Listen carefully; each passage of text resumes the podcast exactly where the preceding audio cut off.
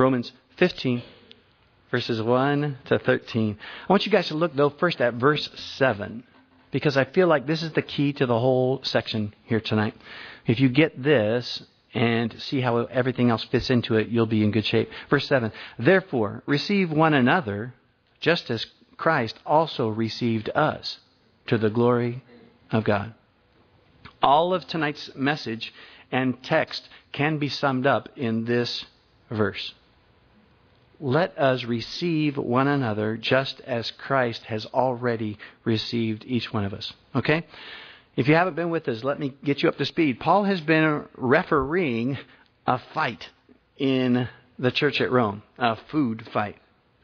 There's the carnivores versus the herbivores, right? Um, there's those who feel perfectly fine eating meat sacrificed to idols versus those who can't stomach that idea. And it wasn't really a joke, so it's okay. You didn't have to, you didn't have to groan. Um, there's the, and we won't reteach all of this because it's actually been the last two uh, Sundays. There's the, the loosey gooseys versus the legal eagles. That is, uh, those with very strict convictions about things that the, the scriptures is not exactly perfectly clear on. And there's folks who are not strict in uh, particular con- convictions. Today, if, if Paul were writing this today, uh, he would probably be refereeing not between necessarily carnivores and, and vegetarians, but here's some examples. Paul would be refereeing between the folks who think that an occasional glass of wine is fine and those who think that it's an occasional glass of damnation. He would be refereeing between those who say, I watch television, and those who say, Oh, you mean the hell of vision? He would be refereeing possibly between those who want to use trick or treat to be winsome and those who might say, well, the devil wants to use it to win some. He would possibly be refereeing between those who say, mind if I smoke, versus the ones that say, might as well, there's a lot of smoking going on where you're going. Okay? Two Sundays ago, Paul basically said, look, when it comes to, and let me underline it a million times, when it comes to debatable things, that is, things that are not explicitly stated. We're not talking about adultery, fornication, any of the, the sins that are very clearly uh, re, uh, restricted or, or uh, preached against in the Gospels. And he's, also, we're not talking about the essentials of the Christian faith. That is, the, the, the deity of Christ, the virgin birth, the atoning death, the physical resurrection. All of these things He's no, he's talking about debatable things. You can find that in verse 1 of the, the previous chapter. He says, on debatable things, then you, loosey goosey, let that legal eagle and you, legal eagle, let that loosey goosey live before God with their own convictions, not yours. Okay? That's what we saw two Sundays ago. Last Sunday, Paul took, takes the, the loosey goosey aside, the guy who isn't as strict in his convictions. And here's what he says he, he takes the one actually with more freedom, and it, believe it or not, he calls him the stronger one because he's more mature in his liberty. He takes that person aside and says, Look, I want you to walk in love with your weaker brother. I want you to curb your freedom when necessary. Paul said last chapter, Look, you're free to eat that meat, but out of love which is the greatest commandment, forego the, that right that you have in the sight of and for the sake of your weaker brother. If you're looking for a summary for that whole message, you can find it right here in chapter 15, verse 1. Okay? Paul says, We then who are strong. Notice that he includes himself in the uh, loosey goosey category. Interesting. He's the Pharisee among Pharisees. He was brought up to uh, continually have a very, very strict code. And he says, verse 1 We then who are strong ought to bear with, that is, to carry, to bear up the scruples of the weak, and not to please ourselves. That's the summary from the last message. Look, if you're strong, you ought to be uh, yielding your rights for the sake of your weaker brother. Uh, where it says scruples, you see that? Literally, it means weakness. I don't know if you knew that. So, literally, this says we ought to bear with the weakness of the weak. So, Paul is speaking to those who have no scruples. But it's not a bad thing. He, he says, look, in this blended family, again, let me remind you of some of the things we've talked about. We're talking, we, right here in our church, we have a blended family. Former cult members, recovering Catholics, c- completed Jews, recovering alcoholics, recovering pagans, recovering smokers, people recovering from cable TV. Paul says, Look, you who have no scruples, that is, you who have no weakness in one particular area, use your strength not to please yourself, but to strengthen your brother. When he says please, the word is accommodate. It means to yield. Matter of fact, just to show you where Paul's going here, where I'm going to read verses 1 through 3, every time I read the word please, you guys translate it for me and say accommodate. Okay? Verse 1, Paul says, We then who are strong ought to bear with the scruples of the weak and not to please accommodate ourselves. Let each of us please accommodate his neighbor for his good, leading to edification. For even Christ did not please accommodate himself. Paul says, look, the Christian life is to be accommodating, not insisting on my rights, but looking for ways to accommodate my weaker brother. But notice it says, verse 2 let each of us accommodate or please his neighbor. It says, for his good, leading to edification. This is very important. It says, notice he says, don't forget, this is for your brother's good, for his edification. I think it's a point that we need to make sure and, and make. Paul is not telling us to appease our brother, but to accommodate our brother. You know the difference, right? There will be times when the Spirit tells you you need to forego that liberty so that you don't stumble your brother, to accommodate your brother. But Paul is not instructing us here to appease that brother. In other words, just to get him off our back. Right? See, some people will use the, the verses that we've looked at here to possibly try to control you. Well, it says here that I'm the weaker brother, so you should not do this so you don't stumble me. Right? Paul says, look, love will tell you. The, the rule of love will instruct you as to what your, your action should be on this particular thing. In other words, if I forego this liberty, would be your question to yourself, is this for my weaker brother's good so as not to stumble him? Will it build him up? Or would it just be to appease him? If I forego this liberty, am I accommodating him or merely appeasing him? Let me give you an example of uh, of the former, accommodating. When the carnivore foregoes the sandwich in front of the vegetarian, that's an example of accommodating. Right? He's not he's wanting not to stumble his brother. Let me give you an example of the latter. When the vegetarian says to the carnivore, Hey, I heard you're still eating meat, but just not in front of me. Still stumbles me that you're eating. Right? Trying to control. See, that is just a vegan with too much time on his hands. You get it? Okay? So, Paul says, look, let each of us accommodate his neighbor for his good, but let it lead to edification, not just to shut them up. Okay? For even Christ did not accommodate or please himself. He says, But as it is written, the reproaches of those who reproached you fell on me. Paul says, Look, as always, Christ Jesus is our supreme example when it comes to accommodating the weaker brother. Think about it. This is exactly true. Is he not the, the stronger brother who came to accommodate our weakness? The Bible says while we still had absolutely no strength to save ourselves, while we were still devoted to sin, he came and he surrendered his strength to the point of death on the cross for our good to build us up. Aren't you glad? See, the whole tenor of this text is just like Christ received you, receive one another. Just like he accommodated me, I am to accommodate my weaker brother. See, it all falls again under the heading of verse 7. Therefore, receive one another just as Christ also received us to the glory of God. Now look at verse 4. He says, For whatever things were written before were written for our learning. He's there in verse 4, he's pointing back to verse 3. He says, As it is written.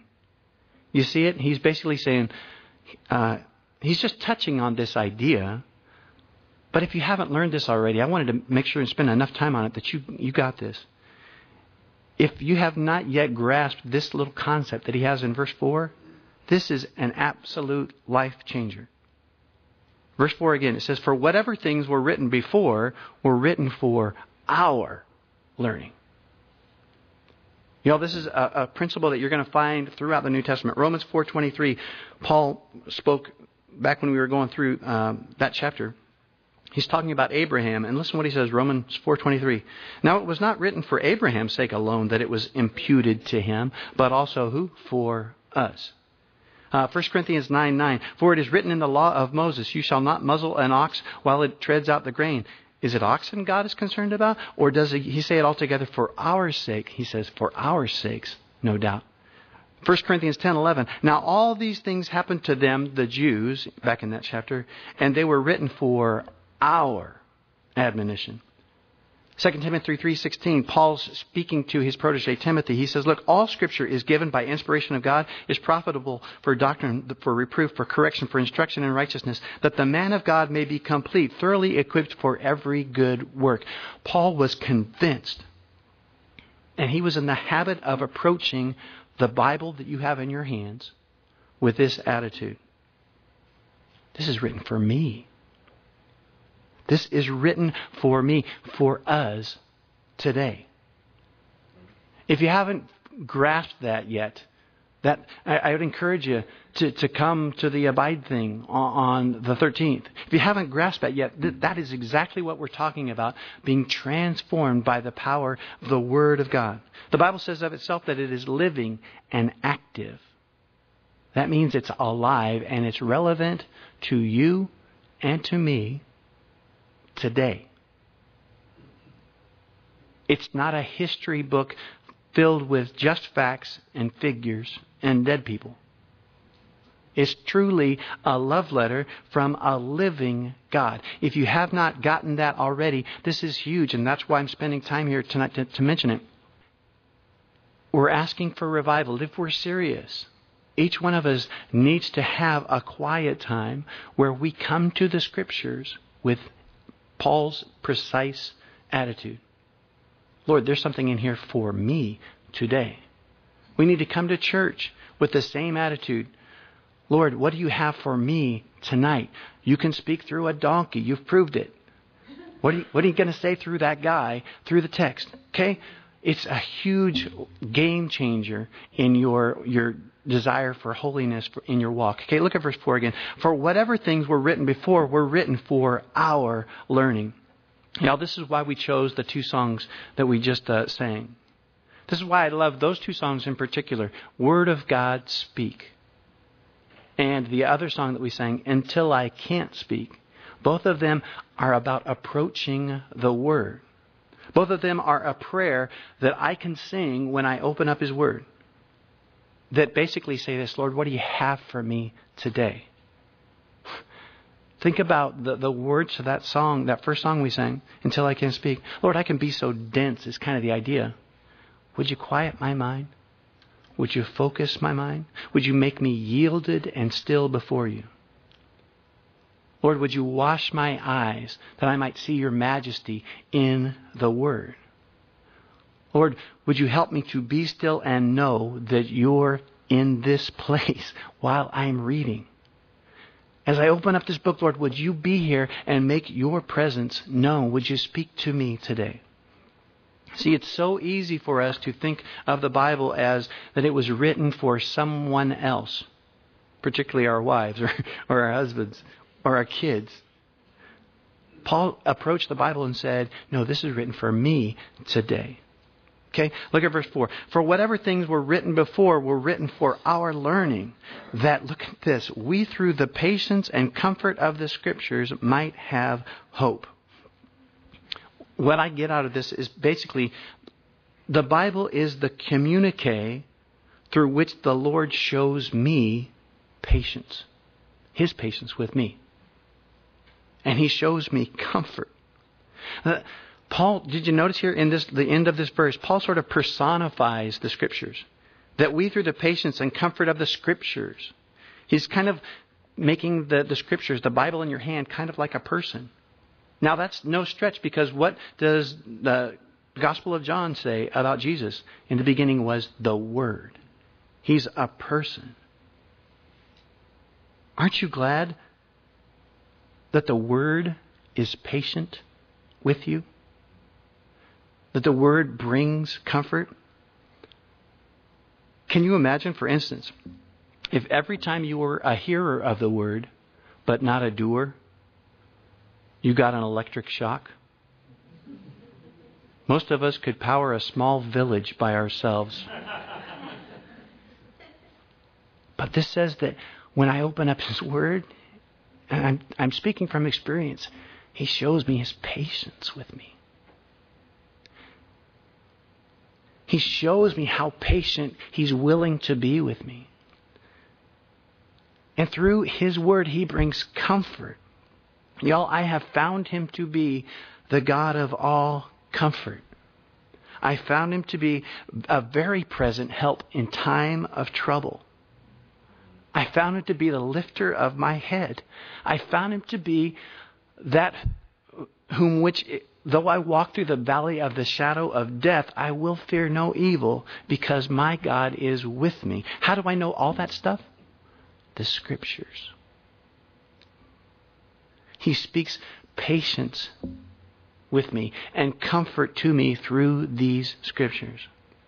And I want to show you something, uh, something I discovered as I was uh, meditating on the, the word here this week if you'll humor me a second, I think you'll find a mathematical formula in verse 4. Here's what the way I read it God's patience with me plus his comfort for me equals hope for me. God's patience with me and his comfort for me equal hope in me. Look at verse 4. For whatever things were written uh, before our, excuse me, for whatever things were written before were written for our learning that we, through the patience and comfort of the Scriptures, might have hope. Here's the way I read that. When I see God's patience with me, He sees every time I mess up, He, he knows exactly uh, what a wretch that I am.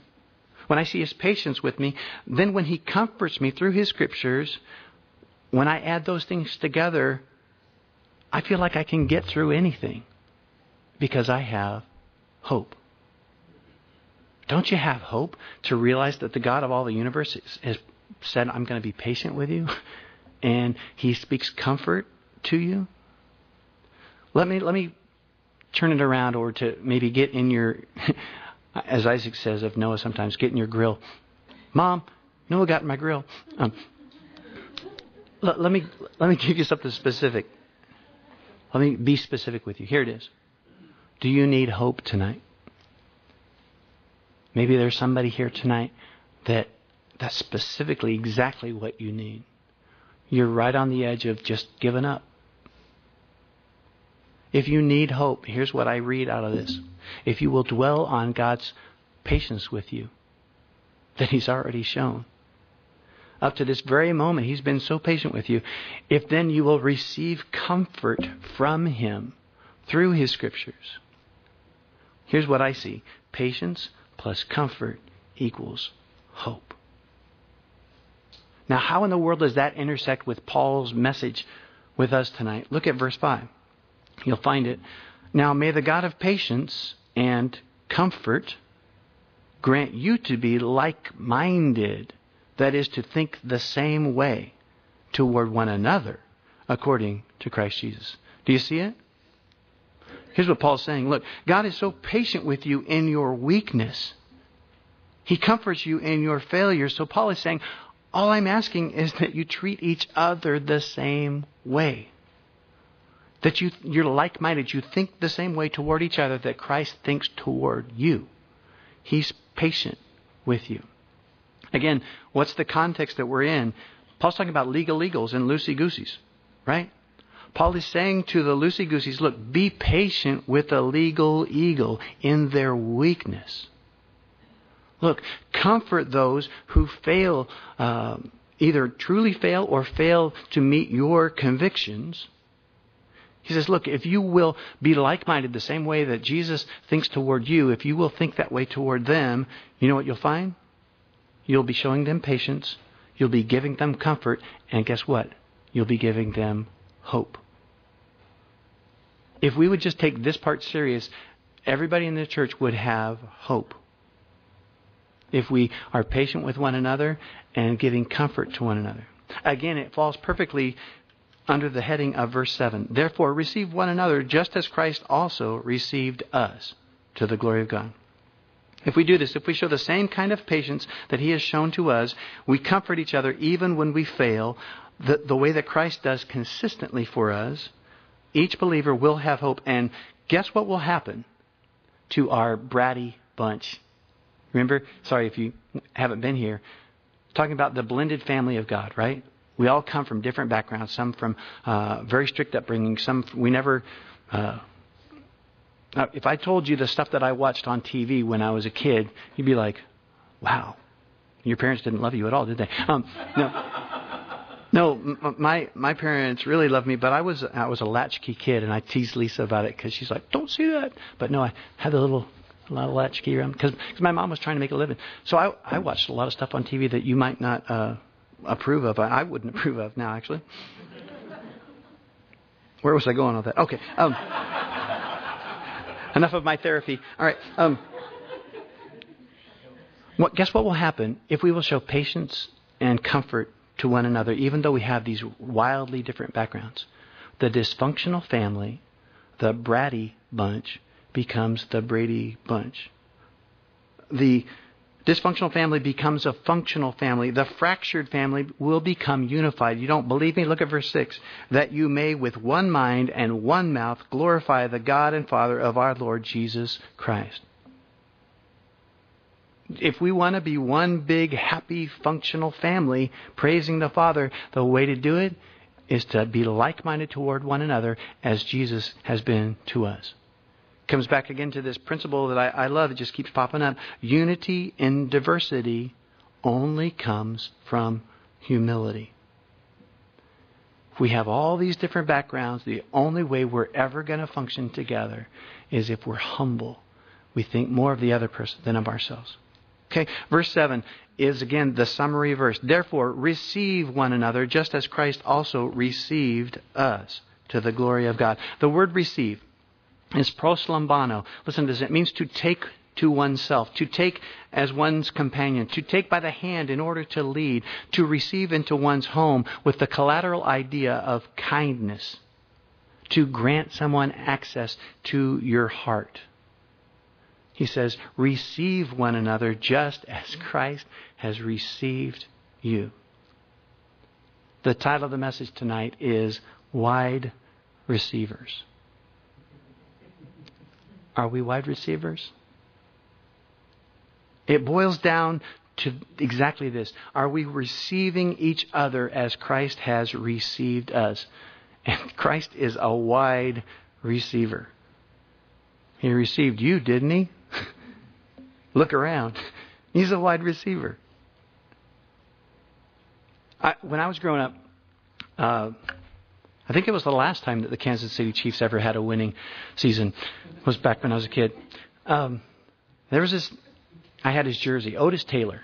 He was like amazing wide receiver, and he was an all-star wide receiver. And then, of course, since then, most of you probably familiar with Jerry Rice. These are all stars. These are guys who can pull down anything.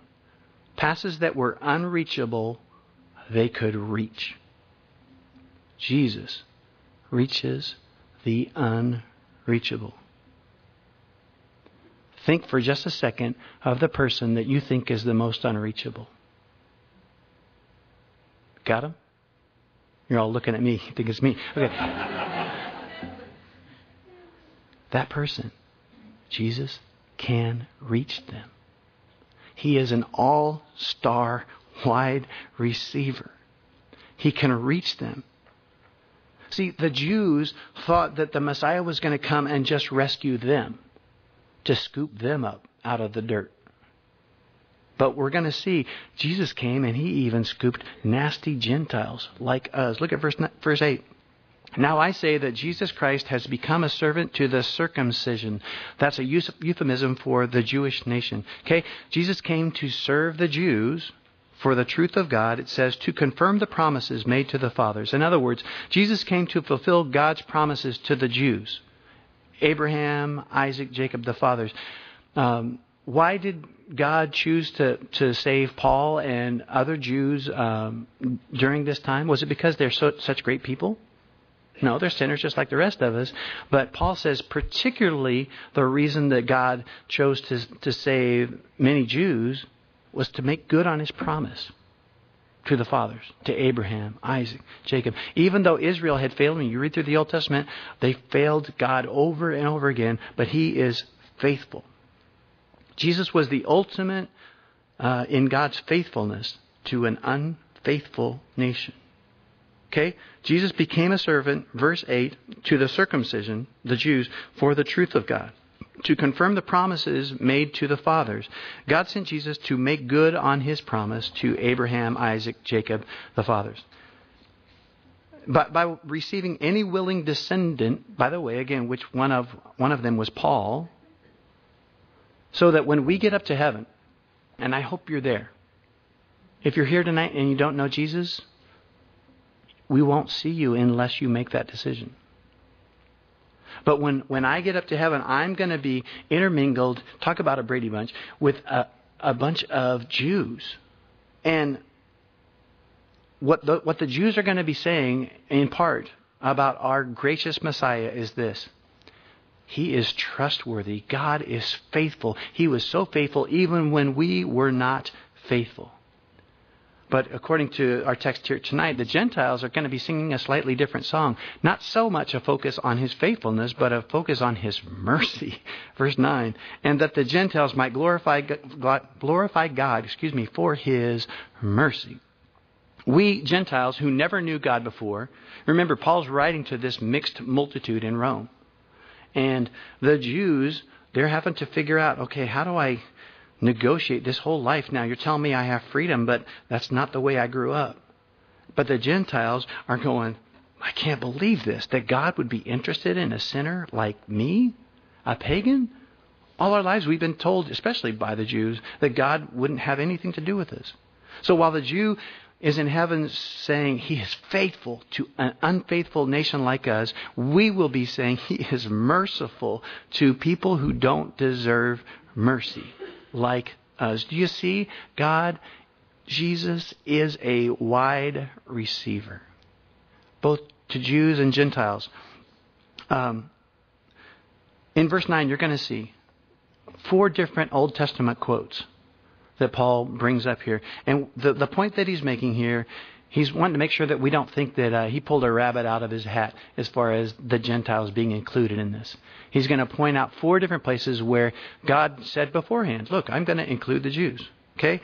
A matter of fact, you guys read the word Gentiles. Uh, these are four different Old Testament quotes. Middle of verse 9, it says, As it is written, you guys read the word Gentile, for this reason I will confess to you among the and sing to your name. And again, he says, different place in the Old Testament, rejoice, O with his people. And again, praise the Lord, all you Laud him, all you peoples. And again, Isaiah says, There shall be a root of Jesse, he sh- who, and he who shall rise to reign over the Gentiles. In him the Gentiles. Gentiles shall hope. Back in the Old Testament, whenever, I'm sure, when people would read these scriptures, they'd go, God, are you sure? Gentiles? Re- really? This was shocking that the Gentiles could be part of any plan of salvation that God would do. Okay? To me, once again, this points out look, Jesus is an all star wide receiver. He received the likes of Gentile dogs. That's what we were called to the good Jew. You and me were considered dogs. Now look back one more time at verse 7 as we're coming, getting ready to close here. Verse 7 Therefore, receive one another just as Christ also received us to the glory of God. You can close your. Actually, no. We got verse 13 here. But let me ask you. It says we should receive each other as Christ also received us. How did Christ receive you? According to my Bible, he received you while you were still devoted to sin. When there was nothing in you that was good or winsome or attractive. He received me while I was still devoted to sin. I was a hopeless cause. I had nothing to offer.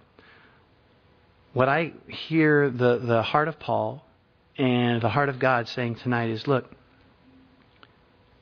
we're supposed to receive each other in that way. When we do, when we accommodate our weaker brother, we glorify God because we carry on this awesome tradition of Christ as an all star wide receiver.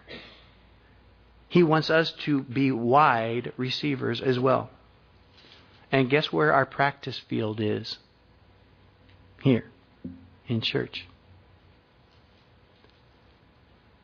If you get into to fights and uh, dilemmas and other things because of your separate convictions, Paul would say to you, Look, we're supposed to be wide receivers. We're supposed to accommodate, uh, love on our brother because we have been received in such a way. Okay? As we close, Paul knows that this, this concept, only comes by supernatural transformation. This is not something that you're going to say, okay, all right, I'm just going to do it. I'm going to do it in my own strength. I'm going to uh, receive people who have very different mindsets than I do. Verse 13. None of, none of these things happen that way. It's always supernatural transformation, but it, your part is to be willing. Look at verse 13. Now may the God of hope. Interesting. What do we learn about hope? Patience plus comfort equals hope. Now may the God who's given you hope fill you with all joy and peace in believing that you, that would be you, the congregation that I'm speaking to, Paul says, that you guys may abound in what? Hope. Patience plus comfort equals hope. That you might show each other patience and comfort, and what will happen? Hope will be abounding. That you may abound in hope by the what? Power of the Holy Spirit. Not by your own power, by the power of the Holy Spirit. Translation Paul is closing by saying, Look, I'm praying for you. I am praying for you that God would give you patience with each other. That you would be those who comfort each other in your failures. By the power of the Holy Spirit, that, that He would come and He would make you more and more like Jesus when it comes to being wide receivers. If you do, Paul says, you will have a congregation that abounds in hope, noticeably so. And guess what happens? If we have a congregation that is abounding in hope in today's hopeless society, guess what's going to happen? People are going to be interested. When we abound in hope, unbelievers who live in a world bereft of hope will be drawn. And that's why the Bible says all we need to do at that point is be ready to give a reason for the hope that lies within us. But the first thing we've got to do is be wide receivers to each other. Lord, make us wide receivers.